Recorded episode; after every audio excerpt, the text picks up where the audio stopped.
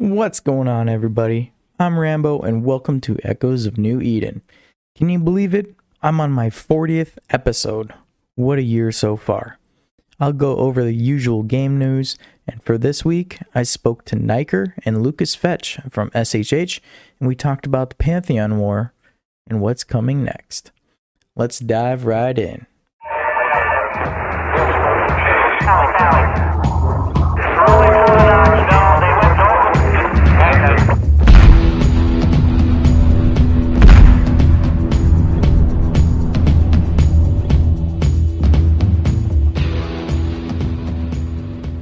Yes, can you believe it? 40 episodes. And I did interviews with people all over New Eden.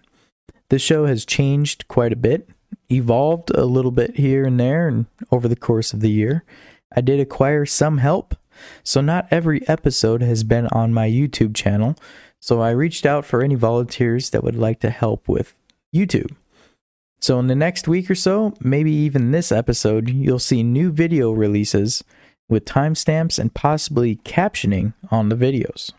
We'll work on getting that content and future content out on YouTube in a timely manner. Maybe I'll even introduce my new volunteer on the next episode if he wants. So let's get into the game news.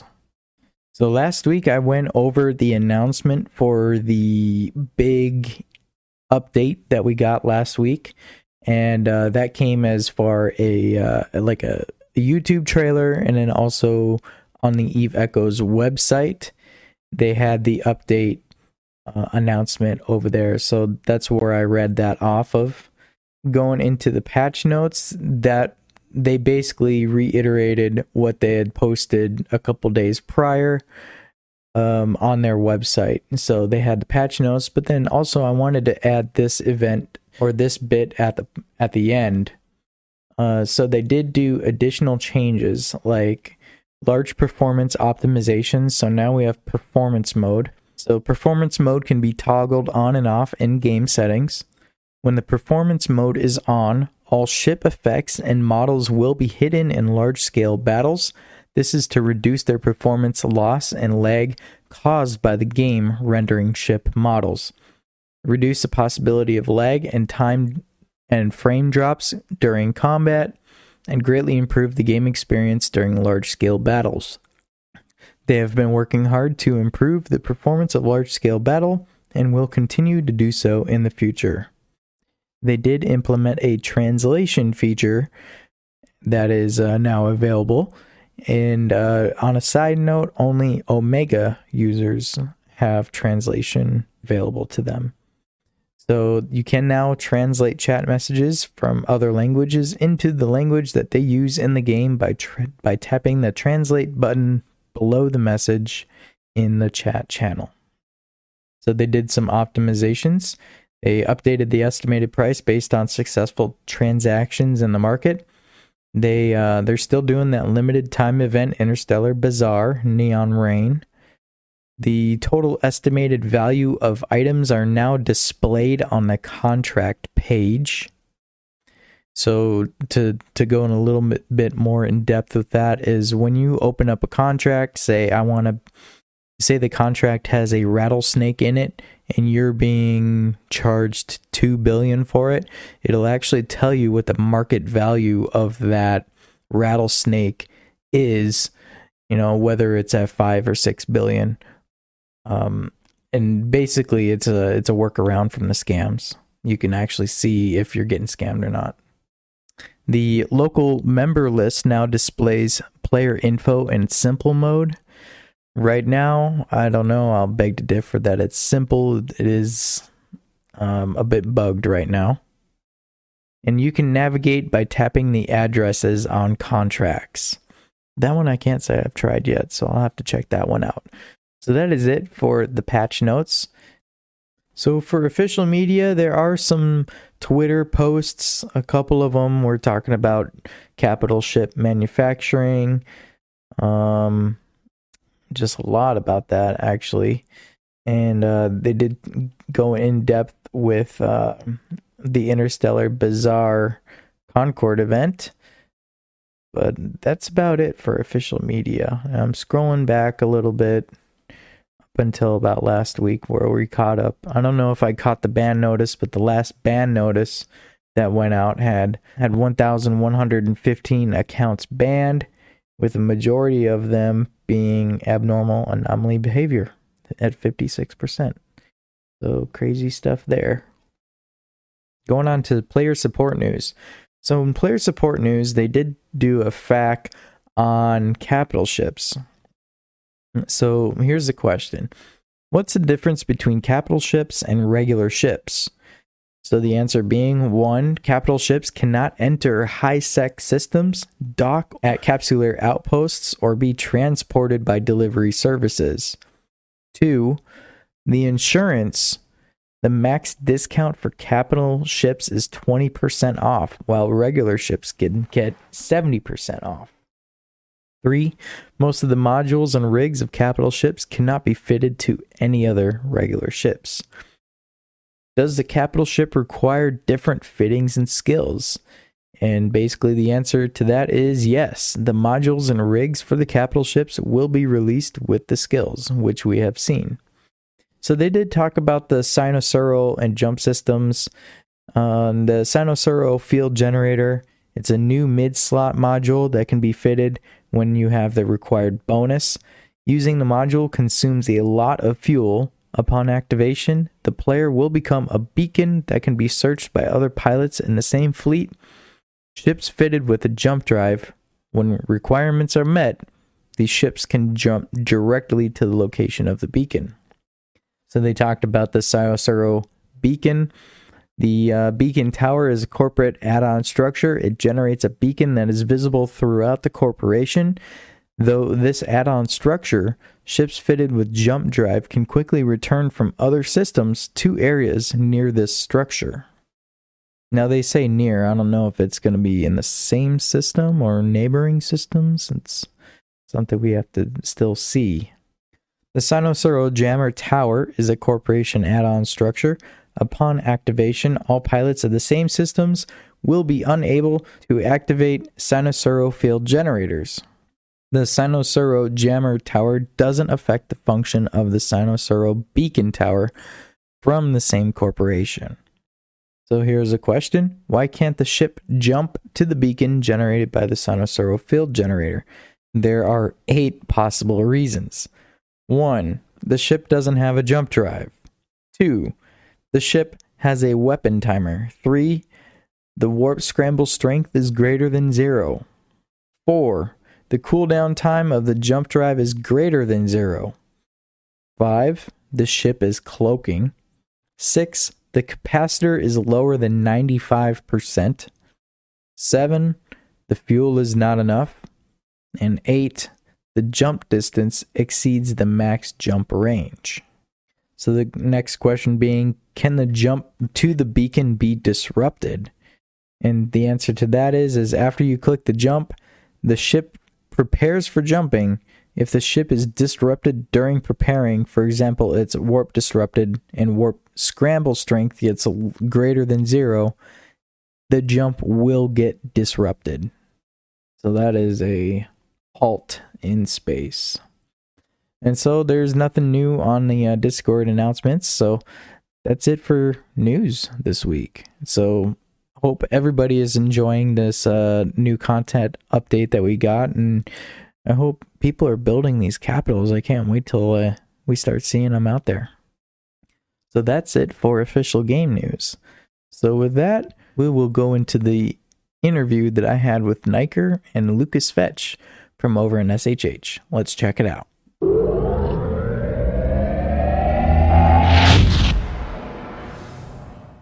Hello, I'm uh, Niker. And I'm Lucas Fetch of the Silent Federation, and welcome to Echoes of New Eden.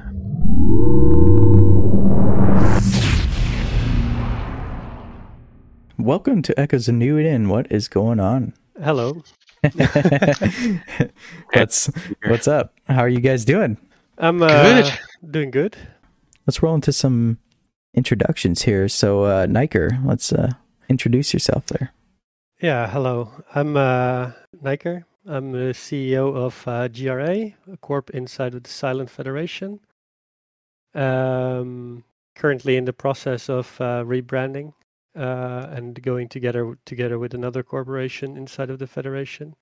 I'm a military leader inside of uh, the Silent Federation, uh, campaign manager for the Southern War, and that's it. Hi, everyone. I'm Lucas Fetch. Um, I'm a member of PAND from the Silent Federation, and I'm one of the military commanders there. Um, I mostly pay attention to what's going on, give people intel, and write reports. Exciting job. Nice. Yeah. Very exciting. uh, that's exactly why I don't do it. The so it takes a lot of effort, but it's nice. worth it. Yeah, exactly. Yeah, yeah, yeah they are. Uh, so Niker, uh, funny story onto how you got here. Uh, Zen, a, a, fan of the show, had reached out to you and asked you if you wanted to do the show, and you're like, "Sure." how did that conversation happen? Um, well, he just came up to me. Would you uh, would you be up for doing uh, an episode just like uh, Tahini did with No? And uh, I was like, sure, that sounds fun. Yeah, and then um, so we just rolled with it. Yeah, and then we dragged. so he got Lucas in touch with you. Yep. yep.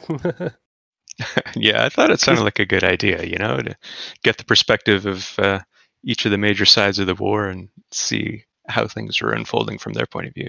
Right. So um, you yeah, you guys listened to the last episode that we had with uh, the with No um, Tahini, Cult, and uh, Run. You know how what did you guys think about that episode? I think it was uh, amazing, and they summed up the war pretty good in my eyes. yeah, absolutely. It, it, was a great episode, and uh, they had a lot of great things to say for sure yeah, it really stood out the uh, you know the respect that they showed to the Silent Federation, and we definitely reciprocate. You know, those guys have been amazing partners throughout this whole thing. Yeah, yeah. definitely. Like uh, just uh, the contact uh, when the, when the new server came up, uh, the, the, the Blender server. Um, the short, like how easy it was to communicate with them and get things done. It was great. Yeah, and the partnership that SHH had and no had, you know, together going into this, into that war. Um, I mean, th- that stood out. A lot of times you guys were outnumbered, but uh, the teamwork, the communication, all of that came into play, and then uh, you guys ended up succeeding in your in your goals for the most part, right? Yeah, it was I would a, say so. It was a bit of a rough start. Um, but we were able to, uh, just like uh, Tahini said, we were able to get a new doctrine going very quick, and uh, from there on, it it it was over. it was uh, it was going very good uh, from there on. There's a few few aspects of that. I think the the on the field portion for sure was a really good adaptation, and the communication in the Blender server was great. Uh, but you know, there was a lot of behind the scenes diplomacy and uh, information gathering like constantly and then having to collate all of that together so that we could have like one source of truth of like what are all the timers where are they how are we going to approach it and then uh, be able to know when it's op time all right what are the available targets? How far apart are they? How should we split this up? Like there's a lot of logistics behind the scenes and that all went really smoothly which was quite surprising. And I, I do remember that part too, where he was talking about the SHH switching doctrines, and seemed like overnight, seamlessly. How did how does something like that happen? We um, we came to the realization that the the the fleet that the Alpha fleet that we had uh, wasn't gonna work in the in the way that uh, it worked in the Fireflies War because it just it's a numbers game at that point and when you're brawling uh, the ones with the most numbers generally win. So we came up uh, like uh, we we we just went and uh, for the most part copied No's doctrine right?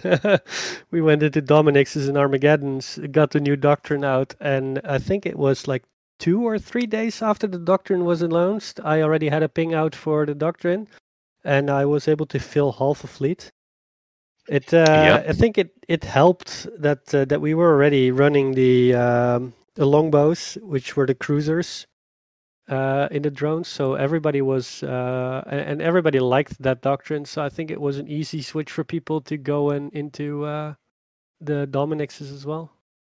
Yeah, absolutely. I think a lot of people were really wanting it. You know, when we uh, adopted heavy or large cannons as our main weapon of choice, we got a lot of pushback from the drone pilots going, How come I can't fly my Dominix? And finally, the opportunity came. It was like a step up from the Vexors. And they're like, Yes, drones, let's do it. Well, for a long time, drones have been like the meta for ratting. You know, like people AFK ratting or just safely ratting, you know, solo ratting Yeah, type stuff, and they wanted to carry Yeah. over those those skills and not have to s- skill into something new that they normally don't fly just to join CTAs and whatnot. So a lot of those people are coming in with already good skills and say, "Oh, hey, I'm of use." So let me get into a ship that I know and know how to use, and uh, I can do some damage for you. So there's yeah, there's that. Yep.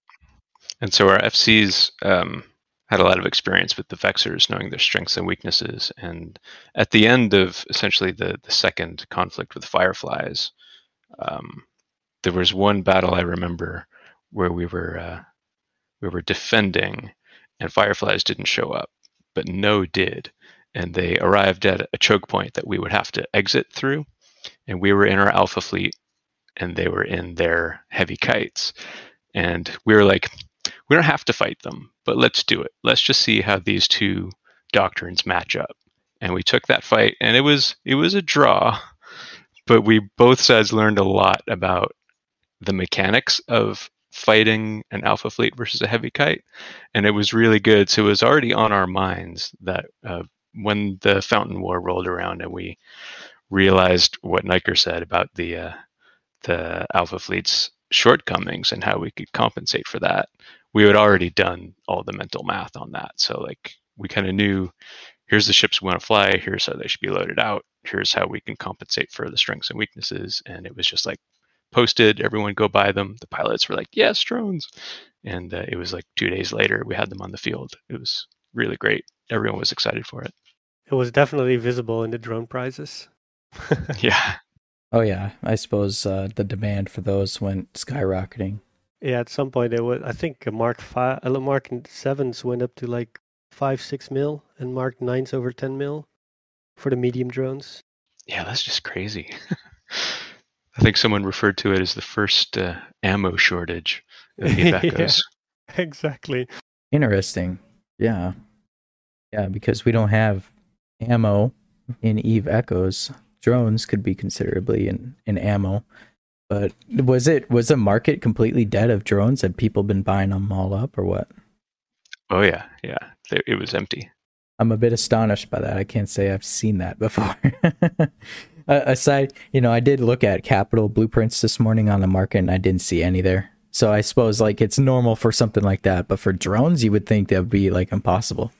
Yeah, it was uh, after every major fight, uh, the drone prices would sp- skyrocket. After that, it's uh, because a lot of drones died every every major fight, uh, like the two times uh, for the K4 Yeah. fights. Um, Tho- those were amazing. around.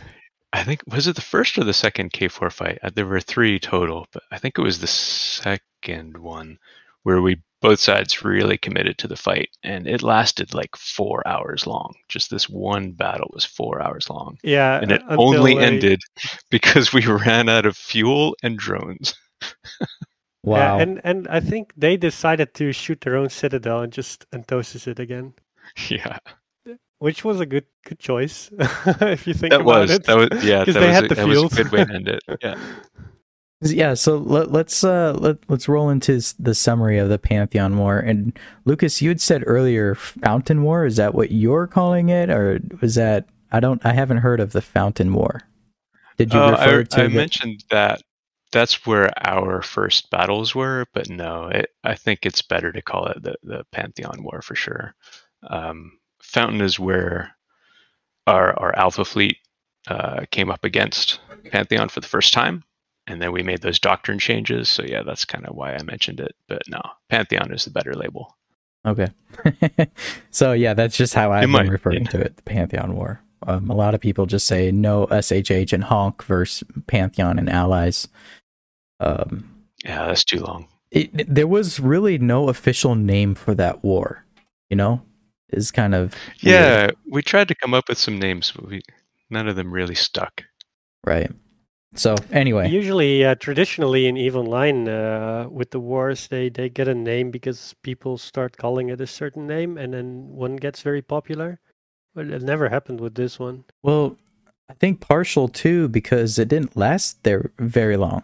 You know, um, people were predicting, you know, if this were to ever happen, how long the war would be. So the Content Coalition versus Gen and Pantheon, that lasted what, eight months? I don't know. I'm, I'm kind of rough estimate there. It lasted a long time. um, even with corporations and GHA falling and all that crap, you know, it still continued on in some sort of aspect. Uh, with this one, it only lasted about 30 days, which I think entire the entirety of New Eden thought it was going to last upward of, of a year, be, just because of how big these groups are. Yeah, Yeah, that, that was a surprise to all of us. I think. Yeah, it, it's for uh, the, the it was definitely because of the pace we set. I think we were going at it uh, very hard. Th- those were uh, like seven, eight hour ops every the first three weeks. Uh, we had that twice per week at least. Yeah, a hundred percent. That wa that was a crazy pace. I can't believe we kept it up for as long as we did. Honestly, and it's it's still going to some extent. There's still ops uh, running almost around the clock, but yeah, it's not the same level as it was before. So, One of the things that I think went really well from that perspective um, was, you know, the the three organizations on our side, uh, Silent Federation, Honk, which is arguably part of the Silent Federation, and uh, No Please Stop. Um, we all have a lot of time zone coverage, and that helped us tremendously.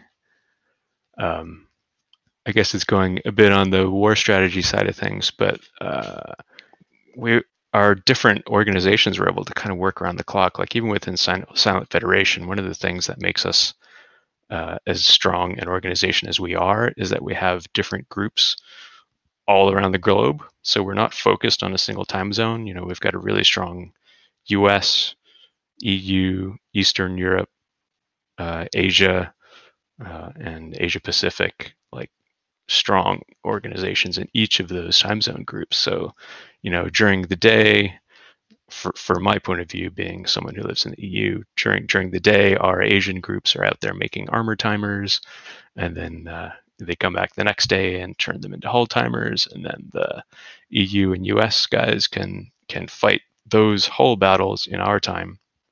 But like Necker said, some of those ops would go like five to eight hours, and that's not unusual. Uh, so the EU crowd would start, and then halfway through, the US crowd would start logging in after work, and they would come in either as reinforcements to the main battle or reinforcements that go after separate objectives. Uh, so it was like true contribution all around the clock, uh, almost nonstop for those 30 days. So it was it was a crazy war pace, and that's definitely one of the reasons why it ended so quickly. did you have to do that with the FF war? Call in for reinforcements, or was it kind of like uh, the battles for FF weren't that long though, considerably? No, yeah, by comparison, they weren't. Uh, Necker, do you want to talk a bit about that one? Yeah, I think it's because it was all uh, it was all in one time zone, and um, it was a brawling match usually. So that's the you can call it a downside or a upside of brawling, right? But uh, uh, brawling, you you go in and one group comes out as the victor within like an hour, an hour and a half, and that doesn't happen with the kiting, uh, where you you can stay on the field even when your fleet is halfway down. Yeah, that was definitely a big difference. Personally, I prefer the the brawling style for that reason. it's it's quicker, but uh, you can't argue with the results of the kiting fleet. My goodness.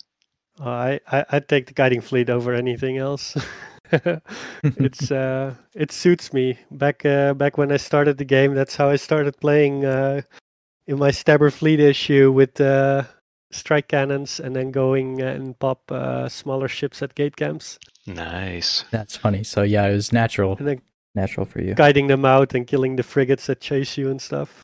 So yeah, and these ops were, you know, upwards of four, six hours.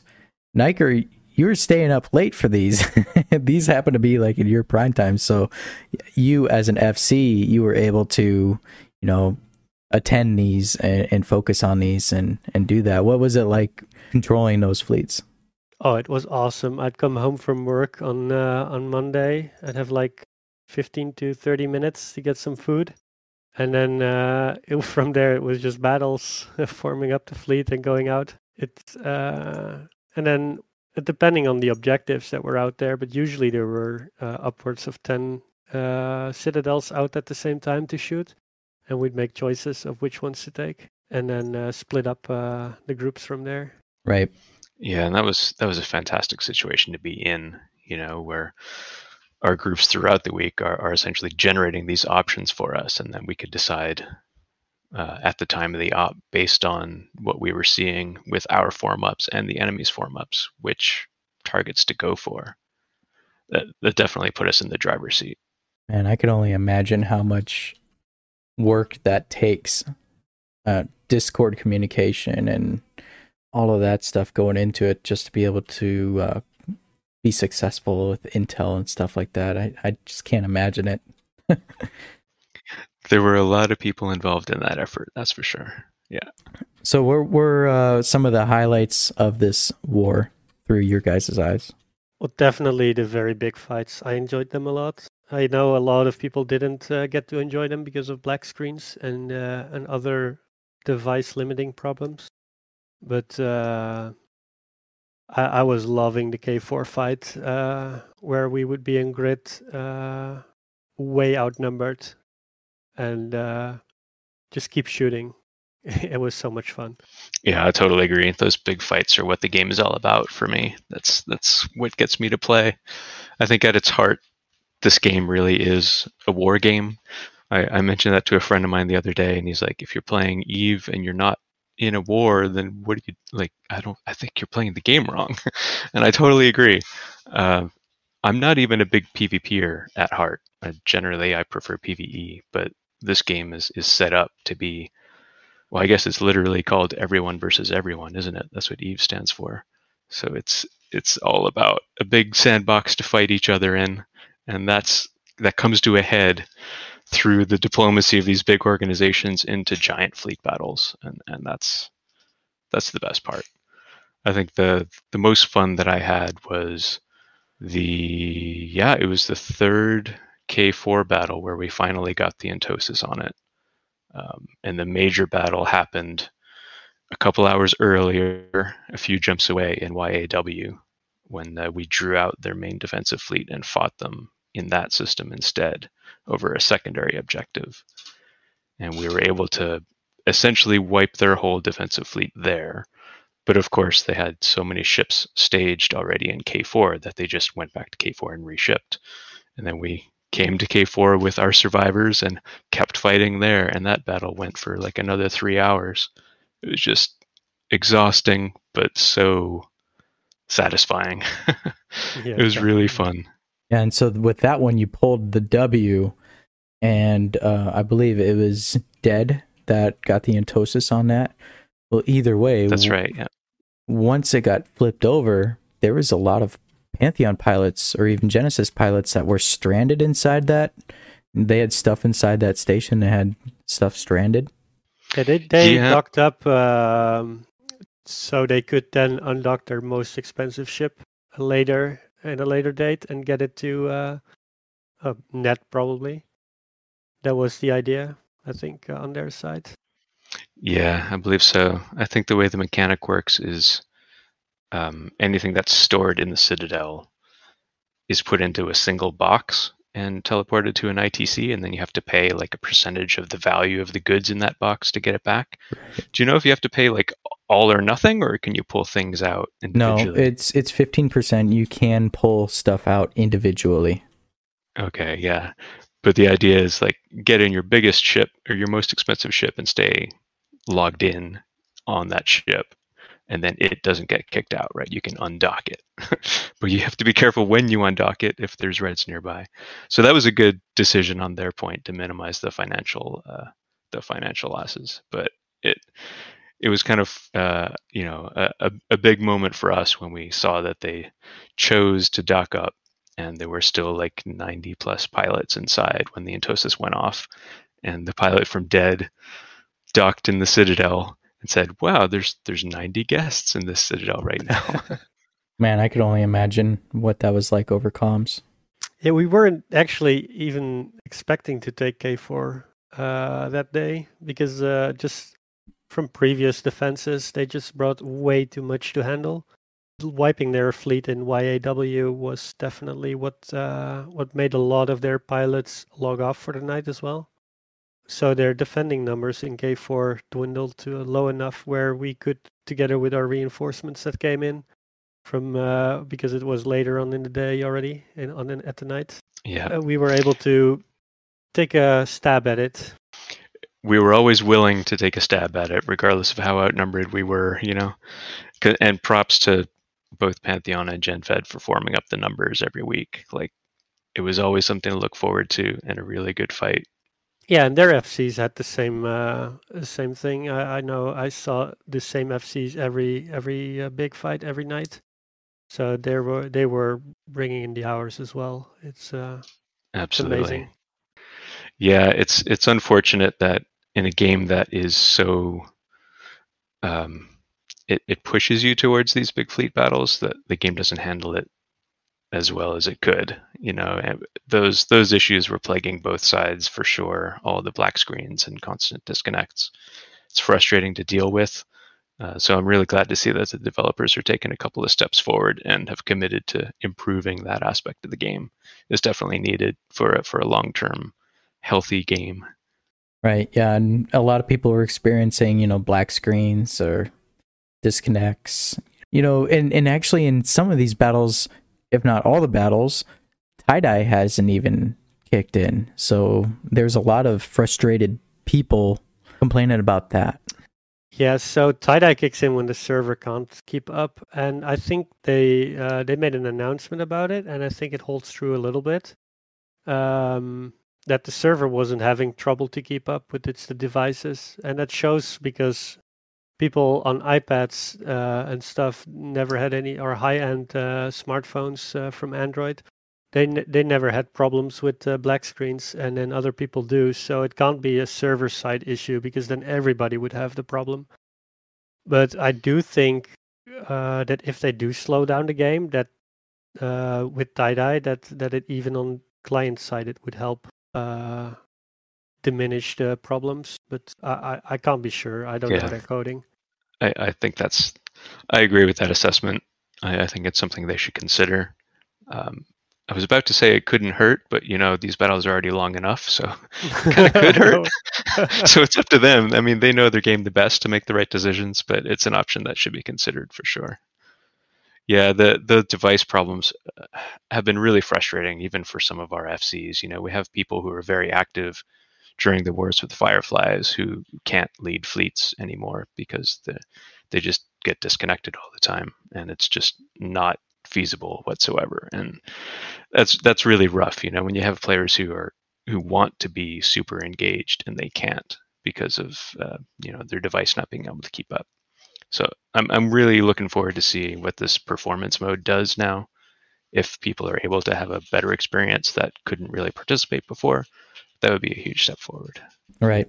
And uh, can, maybe you can, can confirm something for me. Uh, I did see this. I don't remember where I seen it, but there was a SRP for devices and, and for SHH. Like you were to turn in your old phone and get an iPad from Mr. Pay to Win or something like that. What's that? I, I wish you would do that. it was a joke. Yeah. Those were all jokes. Yeah, we're talking about the FC doctrine. Yeah. The doctrine for FC is everybody gets an iPad Pro. That's not a bad idea. You know. Sadly, that is not the case. Well, that yeah. Too bad, right? I have the iPad Pro and I don't have any issues joining any battles. Um, I did have an issue where I had approached a I went to engage a gate camp that had like 7 people there and my game crashed. And then when I logged back in, I died. I was dead. I was like, well, oh, I I can survive 1200 people, you know, in local type battles, but engaging a gate camp of 7 people it's just weird stuff can happen like that. I know That's exactly what you mean. I I bought my iPad Air exactly for this reason because I my phone couldn't run it, so I was running uh the game on uh, on emulators, but that didn't cut it. So I bought the iPad Air specifically for Eve Echoes, and the first thing I did, uh, first thing that happened was uh, I think I was in BKG, and uh, Josh tackled an Ashimmu somewhere, a few jumps out. So I was like, "Oh, I'll come and help you." Uh, So I undocked my uh, Logi, and I went out there. And the moment I jumped the game, uh, jumped the gate into uh, it, to to help Josh out, I crashed. The game crashed, and it was the first first experience on the iPad Air. And I was like, "Oh, did I just spend Right? 700, Oh. 800 euro for this?" it's no guarantee. Right. Yeah, I mean but uh, from there on, it's been been great. yeah, it, it Yeah, gets its I've had occasional bugs. almost entirely positive experiences with it on the iPad Pro. It's been great. Um, most of my experiences too within the game have been positive. I know a couple times like I would open the star charts and the star when it when the star chart is populating, my game will crash. That's another one I had in the past. I hasn't it hasn't done that recently though, so it may have just gotten fixed. It uh, does it for me sometimes, but I think Still it's like uh, it's still. Um, it happens also when opening like the corporation screen sometimes, and and I think it's like a RAM issue where the RAM is already full, so it crashes when uh, when it tries to load more into the RAM. Yeah. It happened to me so often to where I was afraid of opening star charts if I was doing anything other than sitting. it's safe in a station at least. I'm like, oh shit, I am warping to this gate, or I'm in the middle. You know, say uh, the FC um, mentions, okay, hey, we need to go to this system. I'm like, well, okay, I don't know where that system is, and so I bring up star charts, hoping that I don't crash. you know, stuff like that. Oh yeah, that's happened to me too. I usually operate like during during this war. I've been operating the second fleet behind Niker, and uh, he'd be like, "All right, set a new destination here." I'm like, "Uh oh, I have to bring up the map. I have to bring it up and set it go as fleet for my fleet." Eh, It's like thirty percent of the time I crash. Yeah, it, it's just enough to kind of just be in the back of your head and kind of like, there's a possibility of crashing.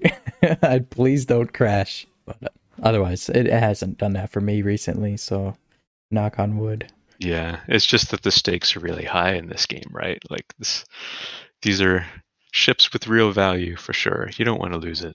Right. So, uh, I know I had a post um, about the Pantheon War being over within already after it because of the time that it took to um, basically split up split up the alliances within Pantheon.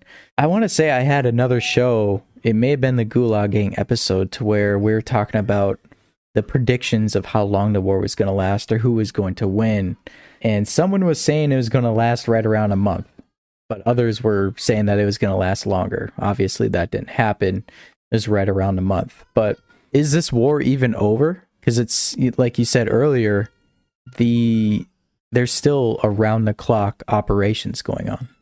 Yeah, so it's it's definitely died down, and we're we're taking a little bit of a break, right? But uh, there's some groups that uh, that we think do not uh, um, deserve to keep their citadels. Let's put it that way, or we think they didn't uh, take any damage and they tried to take the easy way out uh, by just saying that they're not at war anymore. Um, so we're we're still fighting, uh, but it's mostly uh, mostly just taking their citadels for for profit. so we can downgrade them? Yeah, I think there's still more to do, but the main the main goal of this operation has been accomplished. I would say, you know, Pantheon as an organization has been split up. Um, so that's one big chunk of the the blue nut donut that we were talking about. Um, has a bite taken out of it, I suppose you could say. But yeah, I'm looking at current numbers here. It looks like these may not be 100% accurate, but I see 24 citadels have been destroyed so far, but there's 29 that we have currently captured. So those something needs to happen to those, right? Like we don't intend to uh, stay in the south. We're not going to occupy these citadels, uh, but they need to go somewhere. And a lot of this can happen diplomatically. It doesn't need to be uh, ships on grid, you know. So that's above my pay grade. People are already in negotiations and deciding what goes where and who gets what and what gets shot and what doesn't. I, I don't really know what's going to happen on that side of things, but uh, it's not quite finished yet for sure. Uh, but I'd say the end is in sight. So yeah, we'll still just have to defend the citadels that we have until they're downgraded. That's the main, the main point, I think. Yeah. So going into this war with Pantheon, you knew that you would be, have to be fighting its allies as well. So Catch Twenty Two made a formal announcement for them backing out of the war.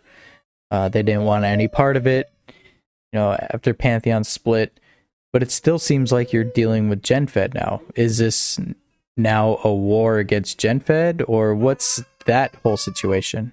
Let's like GenFed is still shooting us up in the north, so I'm not gonna say we don't go there, but uh, we're definitely taking a break because the pace of the war has been very, very quick. So we'll we'll see what happens and how mad we're we are at uh, with GenFed in uh, in I don't know how long, and then see uh, if we want to go there because, like you said, the Blue Donut has been split up.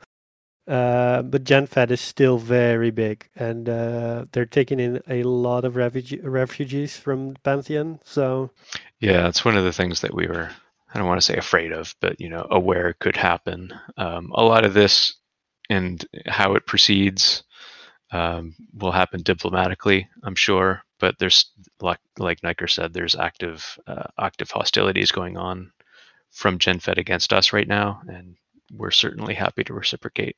But uh, will that escalate into a full blown GenFed war? Um, it could. I don't know. Let's just say it's not up to me. right. And I'm glad it isn't, because then we would already be at war.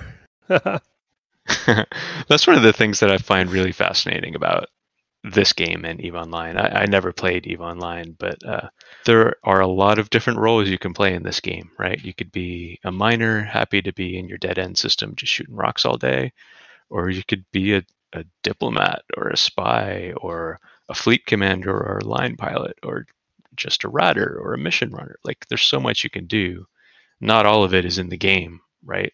The, the diplomats and the spies and it's it blows my mind the little insight that I have into it, like how much time you can spend quote unquote playing the game without being in the game, right? Like being on Discord is just as valuable a part of the game as being in your ship. It's it's crazy the amount of influence you can have without even logging in. Yeah, it's definitely visible from uh, from from like uh, every time we we have like 15 timers. It's hard to keep track of everything and then we have a we have a few people that then step up to like get a comprehensive list. And then uh, they get get they get uh, they know what fleets are out and they try to manage us where we should be going and uh, keep us on objective and not stray. I know it's uh, sometimes very hard uh, very very hard to keep on objectives when there's a fleet to fight and stuff like that right Oh, absolutely. Yeah.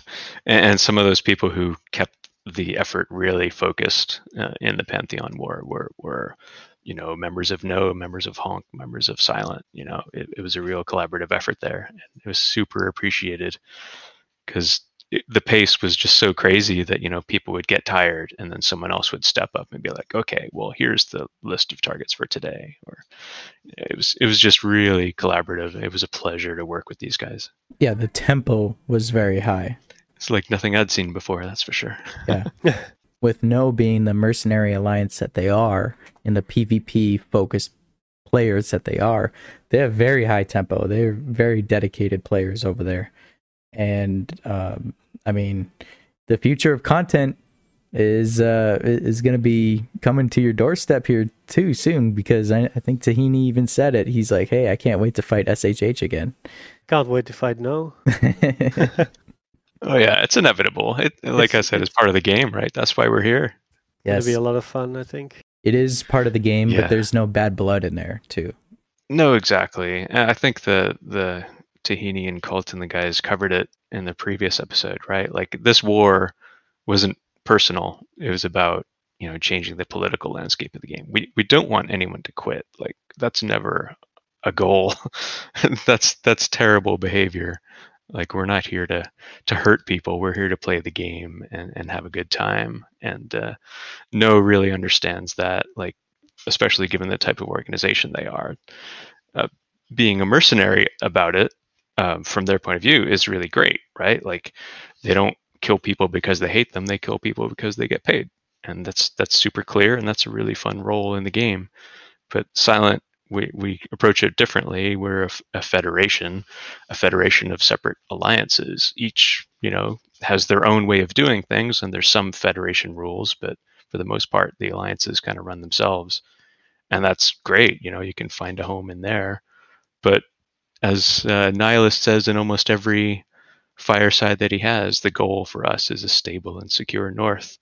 And that's what it's all about, right? That's why we went south, and that's why we're not going to stay in the south, is because it's about the north. Um, so it's it's really fun to see the different ways that you can play this game, engage in the war for reasons that are just like to keep your home base secure um, and just change the political landscape. And and as you know, Mamasaurus has said uh, publicly, they can rebuild fairly easily, right? So it's not super damaging. I hope people don't take it the wrong way and don't get, um, you know, don't quit the game because of uh, losing their home.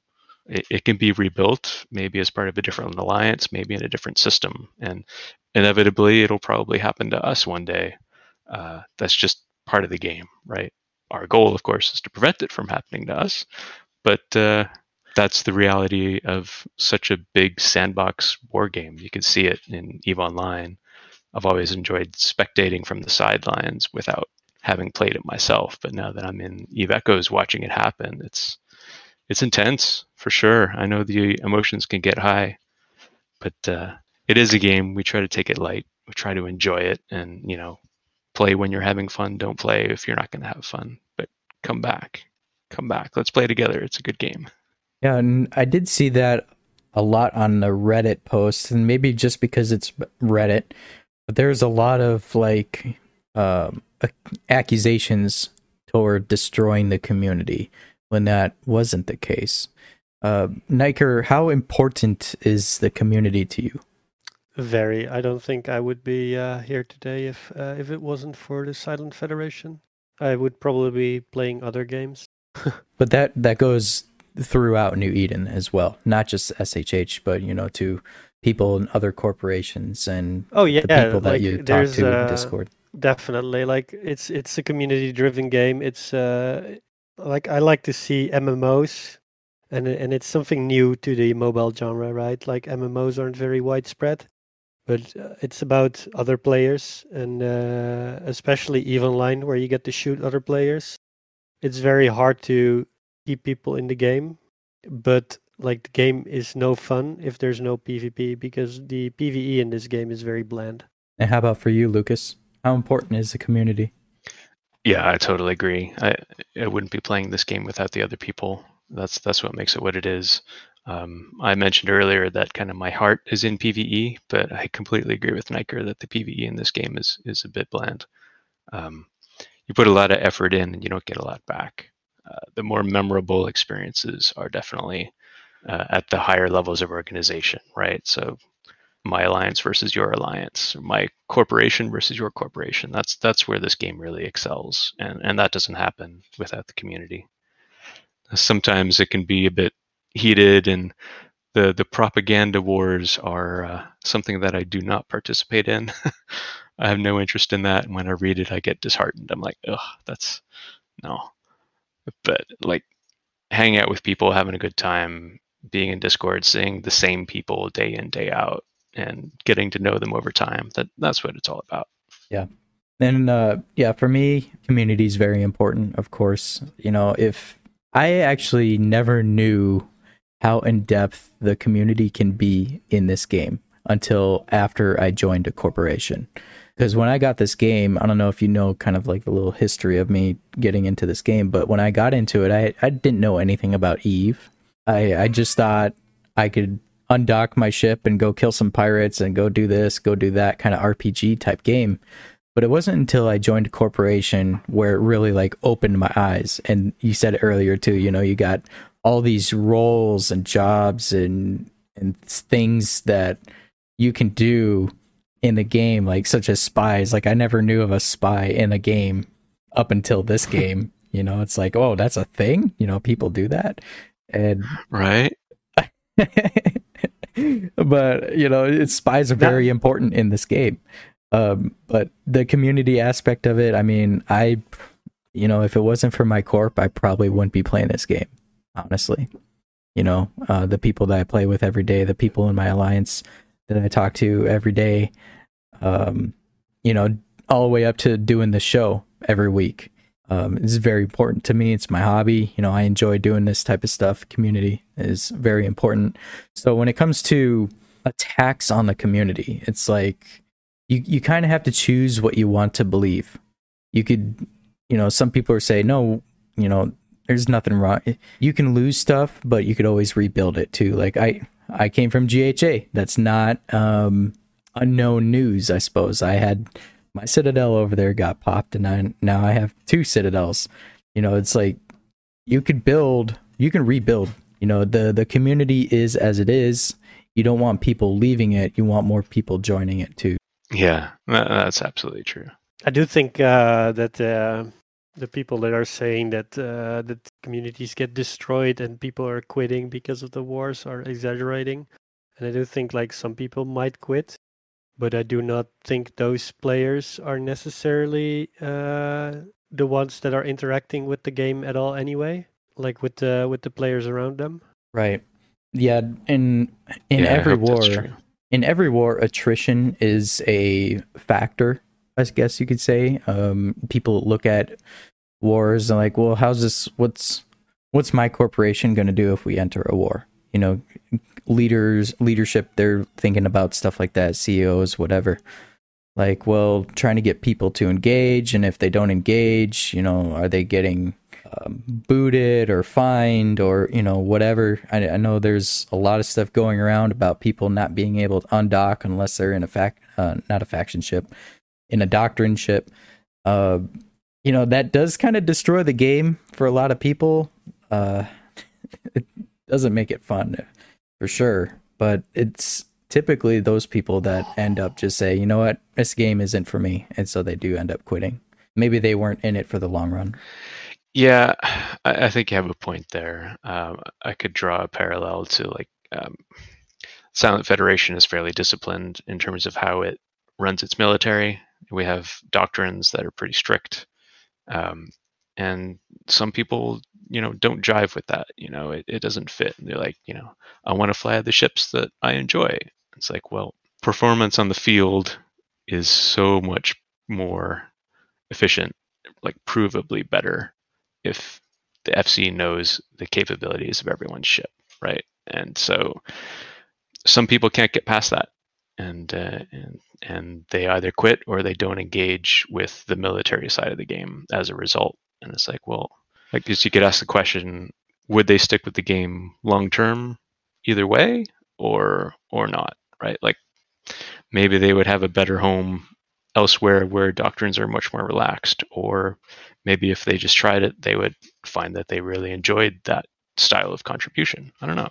That's one of the things that makes the game really attractive to me is there's so many different ways to play and you can't say this is the right way, that's the wrong way. It it depends. The answer to every question in Eve is it depends. Yeah, it depends. Am I going to get a capital? Well, it depends. Probably not. Looking at the price. Yeah. Lasers or cannons? It depends. It- yeah. Yeah, speaking of capitals, we got an interesting um 18 or so days up until we start seeing some of the first ones out and about. So that'll be interesting. I think the first one is 11 days. I saw it's possible. a screenshot of somebody.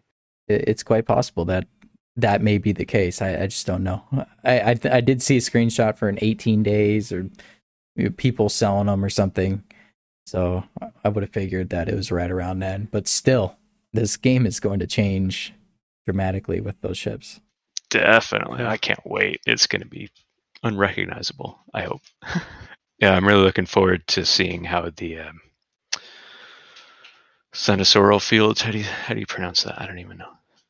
I think you said it good.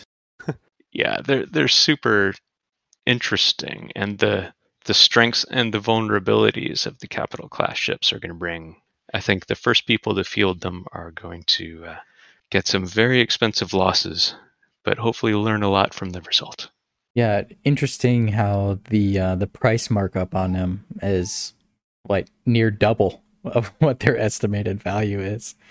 Wow, is that the case? Oh man. I think it's all because of those uh, early blueprints. Yeah, we'll, we'll Because of see the how wreck, those. uh, the debris value and the data core value and stuff like that. Yeah, earlier today, I searched for blueprints in on the market, and there is none available. So I, either people are buying them all up, like I couldn't even see one just to see what relative you know price that people are selling them at. So they they just must be a hot item right now, just to just to be able to get your hands on. Maybe people are even turning them for profit. Who knows? Yeah, maybe. I mean, it takes so many wrecks to even try a blueprint, and it's not 100%. So it's going to be some expensive losses before you get your first few, I think. Yeah. At least it's close to 100%. It's, I think it's 80% or something. Yeah, something like that. But I've seen some people with some pretty bad RNG, so just don't let them do the bake. And and Lucas, like you, you know, I haven't played Eve Online at all prior up to Eve Echoes, and then since Eve Echoes had dropped, I had s- made an Eve Online account and was kind of playing around with it a little bit. But a lot of the capital knowledge in the game, uh, we do have to rely on the people that did fly them in EO, and you know, and how to use these jump bridge things, these cyno whatever these beacons, that's another thing that we have to learn how to use that I have no idea even how to use. Um and I have access to server. so like I don't even know how to use Right. anything. Um yeah. Like and a lot of stuff is new for a lot of people that have never played EO. So there's definitely going to be a learning curve for a majority of the population, I think. Yeah, absolutely. And, and we we rely a lot on our experienced FCs like Niker and Joda and uh, Michael JD. Like those guys, they know Eve Online inside and out, and that's so important to be leading an organization as big as this. But it's no guarantee either because Eve Echoes is a different game. It's a very different game, and so a lot of times we just don't know what to expect until it hits the live servers. And even then, we're in that ex- exact situation now where the content is in the live game, but you can't actually own one yet. so there's still unknowns and there's still experimentation. Uh, one of the ways that I ended up writing all these act- after action reports for the Silent Federation is I was just kind of eager to figure the game out.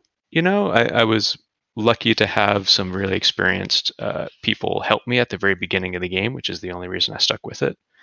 And every time I would go and do something stupid, I would write about it in our Corp Discord. I'd be like, "So I did this.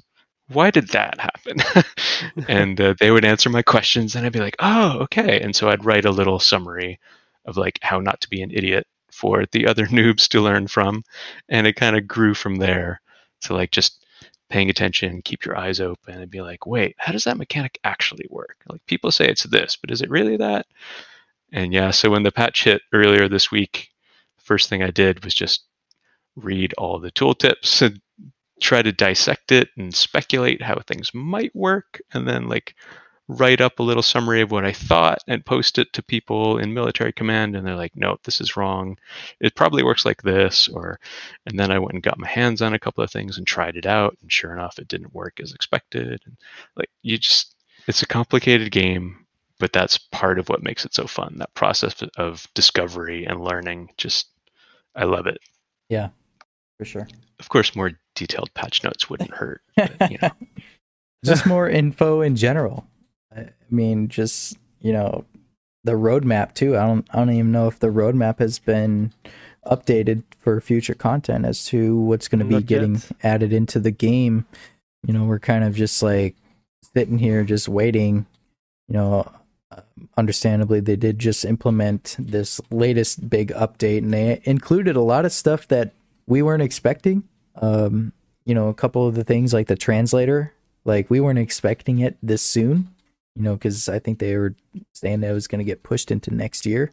Um, and then how about that other thing that's in local that's broke? You know, where you can separate out. Ugh. You Man, know- that you know what I'm talking translator is such an amazing feature. Oh yeah, yeah, it is Oh, good. It's fantastic. I wish I wish that wasn't the game when we were fighting fireflies. A hundred percent. Could have been able to read all their salt. Oh, Yeah, so but yeah, the uh, the change to the the local list. Once they get that working properly, that's fantastic. Like I'm so happy. Um, I just don't like how you can't uh, make the list shorter anymore. They, uh, yes, it's so a that's fixed one of the things- now. And then if you hide the uh, the little icons where the reds and neutrals, how many are system, it doesn't actually give you more room because it's just a gray box. Then it doesn't give you extra room for uh, people in local to show. well, one So there's no reason to hide it. One thing that I don't like about it is well, one because it's super bugged right now, but two, they have like the default the the three little things on the bottom. You have you know enemies, you have crime timer, and then neutral. Like we live in nullsec. Why I don't care about a crime timer. Why does that even have to be there? You know, can I get rid of that? I would rather just see how many alliance members or club Friendlies members, or yeah, something just are in. get yeah. or fleet Yeah. members like I, if i have a fleet of 40 you know how many people are in my fleet in that system you know like so, like Oh, yeah, that would that even would be, be more useful than a crime timer uh just- I yeah, could care less about I, I crime totally timer. agree. There's a lot of little settings that that would be really great to have there for sure. It, it helps me out a lot. I- If that was uh, red, blue, and neutral, that would be fantastic. Just to be able to see, like, yeah, how many how many people are in this big battle right now? How many are not drones on the overview? Yes. yeah God, there's so many little things. Like they added the ability to get rid of drones on the overview by ticking every box except the one that says all. Like, how come there isn't just a box for drones? Please, just put a box for drones. We You know, just turn Well, drones there off. is, but then you can't filter it by standing, so it's still all drones. yeah it, it- it's the little things. yeah it's the little things it's a right? great game, but there's I- I- so many quirks. I never want to see friendly drones on my overview. There's never a reason to see them. I had, I did also see, and I didn't notice it until today. They added a feature to where you can include your phone number as part of the security, like a two-step authentication security. And it was like I already had my phone number linked to it. I'm like, um, I don't remember giving the game my phone number. And it gives you an option to unlink it. When you press the unlink button, it actually like errors out. Have you guys noticed that? It, it's it, it's in the um it's in the menu when you go to exit the game. I saw the unlink button, but I didn't dare press it. Yeah, if know you press it, it errors out. I'm like, okay, well, what's this gonna do? Like, I don't remember even linking my phone number, so let's try it and unlink it. Yeah, exactly. Yeah, and it errors out. I think they got your phone number because of the way you're linked. If you if you're linked through Google, for example, Google has your phone number probably. yeah, and in, in my sense, then because I have, Same with Twitter or Facebook or uh, Apple. Uh, it's possible. Yeah, it's possible. Though, um, I I have iOS and I link my my main account to my uh, Apple ID, so it's probable that it goes through there. Maybe, I just don't know. I that was just one of those features Yeah. that I just noticed today. I just pressed the button and it's a system error. Please try again later. See, yeah. I'm not here filling you full of shit. Yep, that's that's the thing. well, anywho, um, good talk, guys. Um, that was basically all the stuff that uh, I had on the list to uh, to talk about. So, if you guys have any closing thoughts or shout outs, Definitely uh, a shout out to No and Honk for uh, for the amazing participation in the war. Yeah, absolutely. Those guys have been a, a pleasure to work with. Um, both organizations have been really fantastic. I look forward to uh, fighting no inevitably one day. In terms of community shout outs, um, there's one person you made me think of who uh, was part of my original corp when I started the game and, you know, just disappeared. It just stopped logging in one day. And I know that happens inevitably in any MMO like this, but he was so engaged and so active, and then just one day, just nothing. It's like, what? We're all worried about him for like months. We just keep pinging him on Discord. Be like, hey, are you alive? Are you alive? Never replied. So, Dots, Dots, if you're out there, hit us up, man. all right, good deal. You didn't want to shout out to like Zen or anybody there, Niker or Michael JD or any of them, Nihilus. Now Zen, uh, Zen, Zen can uh, walk the plank. no, I'm just kidding. Don't put that in the episode. no, uh, he knows I'm joking. He's in my corp, so I've known him longer than today. Alrighty. I think one group that deserves a shout out that hasn't gotten a lot of attention yet is Saku and Foch Patain. Like those guys, they were machines generating those armor timer for, uh, armor and hull timers for us. They they were awesome. Oh yeah, and they're still doing it. It's ina- insane at a slower pace because I told them to chill out. But uh, Yeah, and and maybe not everybody knows, but Saku um, were an alliance from Fireflies, and uh, they joined the Silent Federation after the Fireflies War, and we were so happy to have them. They they were an excellent opponent, and uh, now they're an incredibly valuable ally. And that's just one of the things about this game that's really really cool, right? Like it's just people on the other side of the screen, and you never know who you're going to be allied with tomorrow or who you're going to be enemies with tomorrow. So if if you hold grudges and you refuse to work with people, then I mean, eventually that's going to become an issue. But you know, we're all just trying to have a good time. Personal. especially since the like the organizations that we have today aren't going to be the same next year, and well, so if you hold grudges, like at some point you're going to be inside of an organization that has like the people from the opposite side in it that were used to be on the opposite side. So I Right. try to not hold any grudges on on like people. like Niker. he, wa- he was shooting us left and right for the first six months of the game, and now he's one of our best FCs. It's great. well, like I said it before, just wait until Eve Echoes 2022. All right, Can't guys. Well, Can't uh, it was a pleasure talking with you guys, and I thank you again for uh, coming on the show. All right. Thanks for inviting us, Rambo. Appreciate Thanks it. for inviting. Yeah. All right, fly dangerously.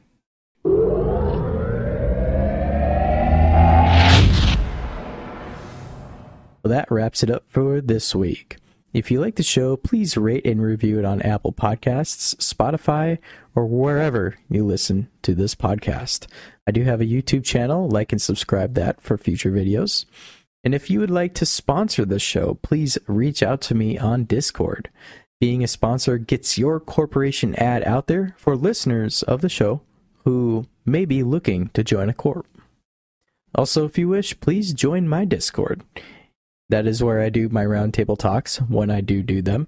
I post all of my episodes there. I have a guest list shown, and you can also post your very own corp ad. I'll leave that link to this Discord in the description. And yes, the shout outs to our other content creators. So if you want even more Eve Echoes news and a deeper dive into what's going on with the galaxy, check out Damon Zell over on YouTube and his show Echoes from the Front. That's where he goes over game announcements, patch notes, alliance drama, battles, and much more. I also want to give a shout out to Sky News, the premier Russian news outlet. If you haven't checked out their channel, go check it out on YouTube. Yes, it's all spoken in Russian, but they do include English subtitles in their videos. They also have a blog in which the text can be translated to your preferred language. Go check out Let's Play the Game uh, over at Sky News. So, thank you everybody for listening. Take care, fly dangerously, and I shall see you next week.